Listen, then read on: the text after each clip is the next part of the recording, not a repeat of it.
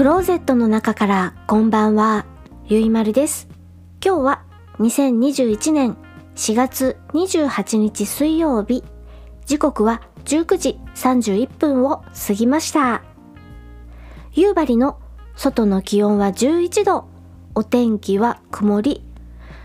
生ぬるい強い風が吹いています。星は全く見えません。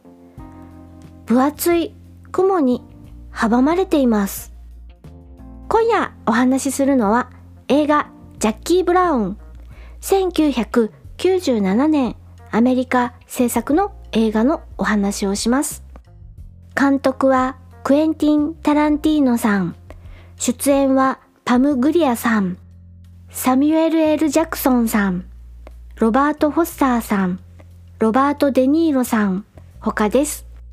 予告編と本編の URL は Amazon プライムと YouTube のリンクをエピソード概要欄に載せています。見てみてください。週末3本映画を見た中で一番気に入った映画です。監督、脚本はタラちゃんことクエンティン・タランティーノさんですよ。映画ジャッキー・ブラウンは犯罪サスペンス映画です。主人公は女性、ヒロイン。映画の題名にもなっているジャッキー・ブラウンさん。なんてったってオープニング、いきなり彼女の横顔がズズズイーっと映ったままかっこいい音楽が流れています。ボビー・ウーマックさんのアクロス100テンスストリートこちらもエピソード概要欄に Spotify のリンクを貼っているので聞いてみてください。オープニングから上がっちゃいますよ。ヒロインジャッキー・ブラウンはメキシコ三流航空会社の勤続20年安月給で働く CA さんです。彼女美人だしカリスマ性ありまくり。何なの？このオーラはって感じ。サミュエル・エル・ジャクソンさん演じる武器商人オデールの売上金、現金の運び屋をやっています。でも、いきなり逮捕されちゃうんですよね。で、ジャッキーは自由になるために武器商人オデールを逮捕したがっている連邦捜査官に取引を持ちかけます。さて、ジャッキーの計画はうまくいくのでしょうか？ってな感じ。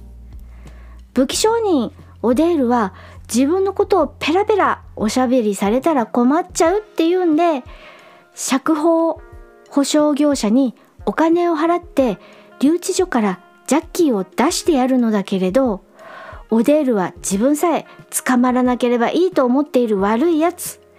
そんな様子を察してか、はたまたジャッキーのオーラにやられちゃったのか、保釈保証業者のマックスは、オデールはやばいやつだよなんてジャッキーに肩入れします。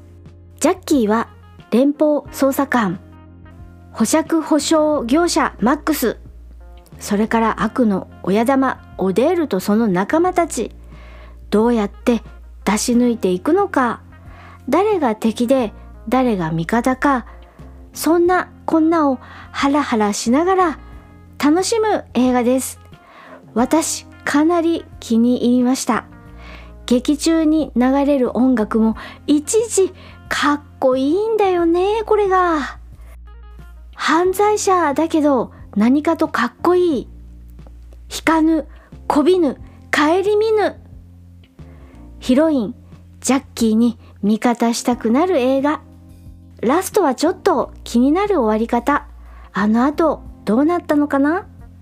あなたの想像したいって感じで余韻も残ります。今夜は映画ジャッキー・ブラウンのお話をしました。それでは夜のゆいろく聞いていただきありがとうございます。北海道夕張からお話はゆいまるでした。おやすみなさい。